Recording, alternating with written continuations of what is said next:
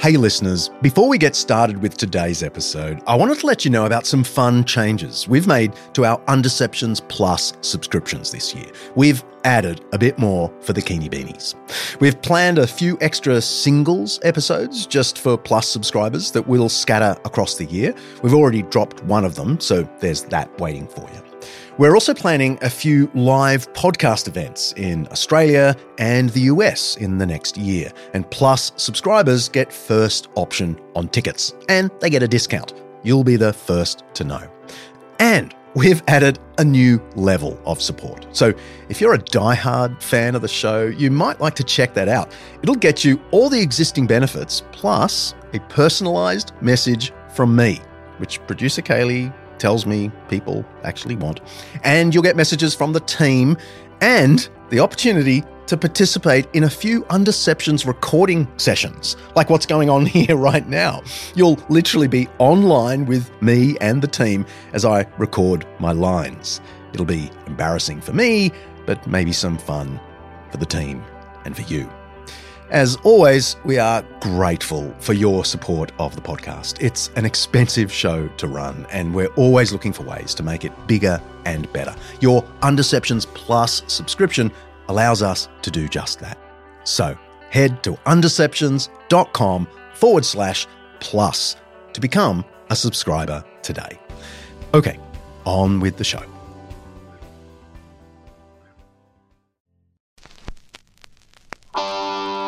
Thank you.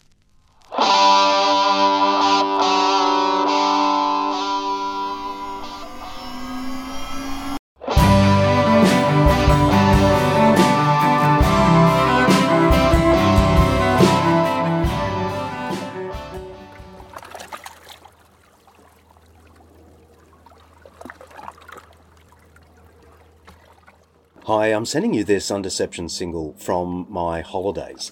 I'm on uh, beautiful Pittwater, just north of Sydney. Uh, if you're listening from overseas, uh, do Google Pittwater. It's one of Australia's best waterways. And I'm on a friend's jetty, so uh, I apologise in advance for the creaking and the boats going by. I tell you, I feel a long way from my topic today.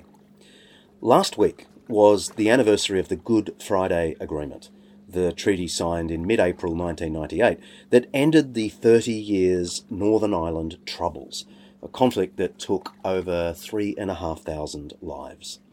There are, of course, big questions to raise about the Troubles. Uh, was it really Catholics and Protestants fighting over religion? Or was it more nationalists who happened to be Catholics and British loyalists who happened to be Protestants fighting over land? We're not going to resolve that in this short single. But here's something I recorded a few weeks ago for my new book that explores parts of the Troubles that are much misunderstood or mostly forgotten. The contrast between the Troubles and the peace of my beach holiday could hardly be greater. I believe I have their support because I am an uncompromising Protestant. Demonstrations broke out like a rash across the face of Northern Ireland.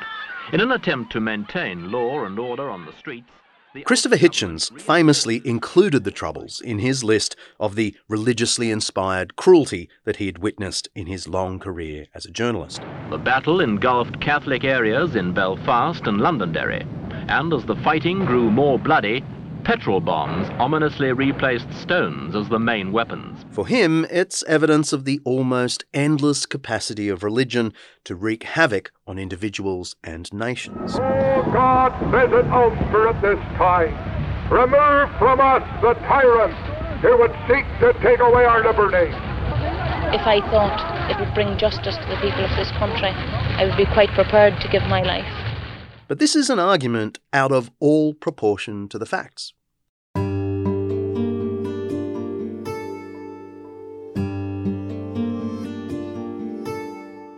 Even if we were to accept that the Troubles were religiously inspired, I doubt they would rate a mention in any history of cruelty of the last 500 years, or even the last 100 years.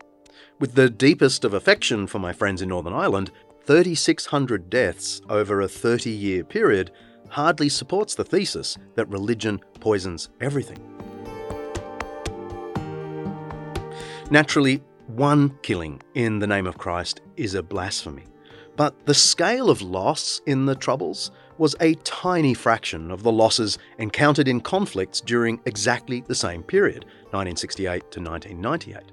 Think of the Vietnam War, the Six Day War, the Soviet Afghan War, the First Gulf War, the Yugoslav Wars, and the Rwandan Genocide.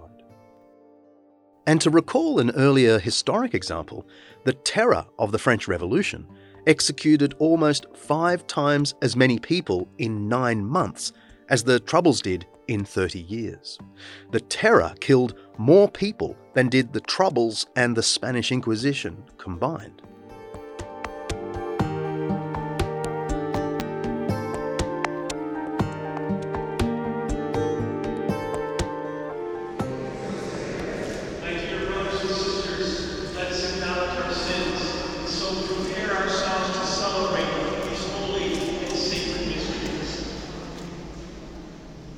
In any case, the Troubles cannot really be said to be inspired by religion. Religion certainly laid the groundwork for the conflict. The bitter disputes of the Reformation were imposed on the Irish by successive plantations in the 17th century. The Irish Catholic identity was thus set in opposition to the English and Scottish Protestant identity. But after more than three centuries, disputes over religion per se were not at the forefront of anyone's mind. The words Catholic and Protestant now marked out distinct communities living in separate areas with very little meaningful interaction with one another, rarely intermarrying, for example. Religious identity had morphed into political identity. Catholic meant Irish nationalist or separatist. Protestant meant British loyalist or unionist.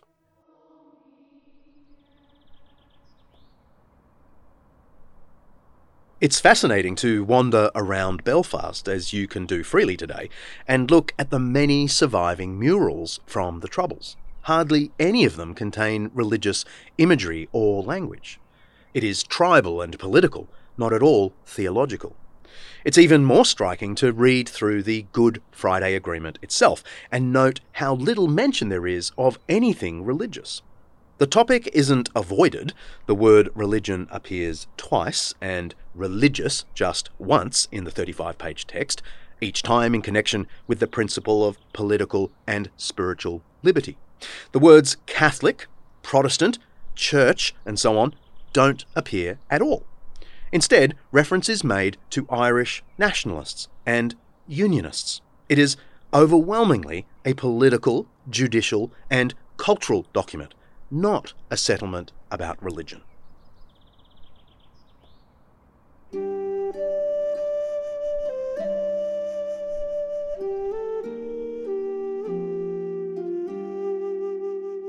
One of the things Belfast locals like to point out is that Pope John Paul II visited Ireland in the middle of hostilities and pleaded with everyone to end the violence and follow the way of love. One third of Ireland's population turned out to see him. The Pope's speech in the town of Drogheda, 30 miles south of Belfast, on Saturday, 29th of September 1979, is quite something, worth reading even if you don't much like religion.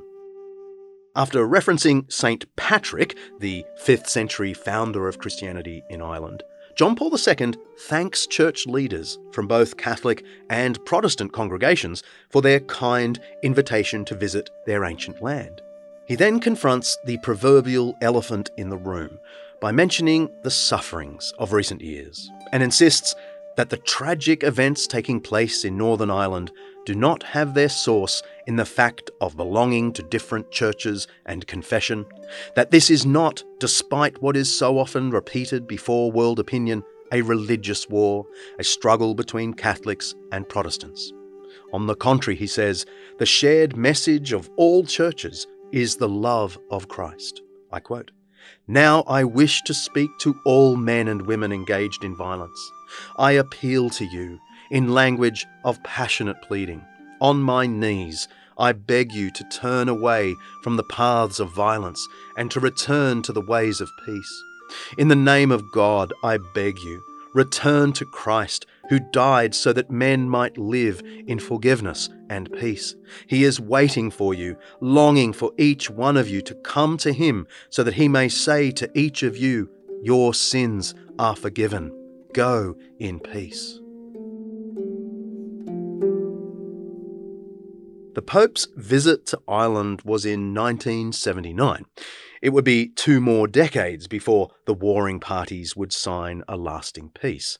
I doubt the Pope had much, if anything, to do with the final outcome, despite a 2018 documentary suggesting otherwise. Yet there was a priest who did play a role in brokering the peace. Father Alec Reid's face was plastered on newspapers all over the world when he was photographed kneeling over the bloodied and near naked body of a murdered British soldier, giving him the last rites. According to the BBC, the soldier had been tortured and shot in broad daylight after driving into the path of a Republican funeral. The photo was published everywhere, but no one knew at the time that Father Reid was carrying with him that day an envelope containing secret documents outlining a potential roadmap to peace. Father Reid had been acting as a go between to get the parties together and to convince the IRA to renounce violence in favour of negotiation. His actions led to the Belfast Agreement, and Reid was present to witness the decommissioning of the IRA's arsenal, watching as members turned in their weapons for destruction. In an article in the New York Times, then Irish Prime Minister Charles Haughey is said to have regarded Father Reid as the most important person in the entire peace process, bar none.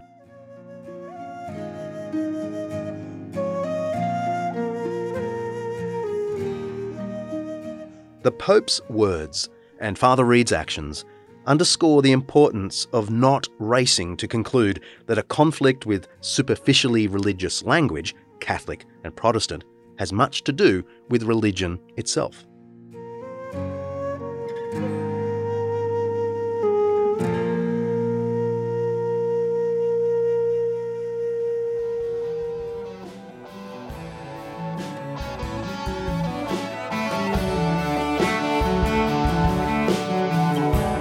We're hard at work on the next season of Undeceptions.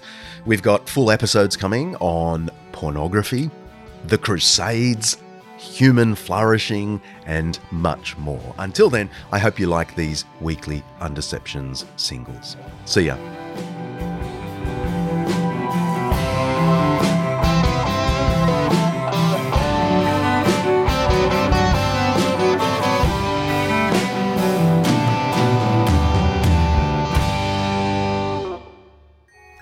Listening to the Eternity Podcast Network, eternitypodcasts.com.au.